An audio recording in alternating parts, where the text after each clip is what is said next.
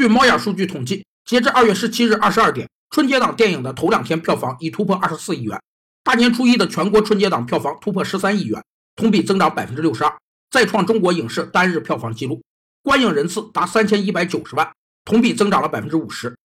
文化生产部门为满足社会的文化需求，而在一定时期内向社会和市场提供的文化商品和商品的数量，被称为文化供给。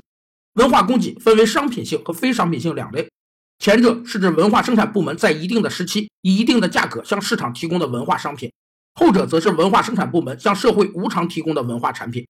有三个影响文化供给的因素：一是文化商品的生产能力；二是文化商品的生产周期；三是文化经济政策。其本质上是政府行为对文化的生产经营起宏观引导和调控的作用。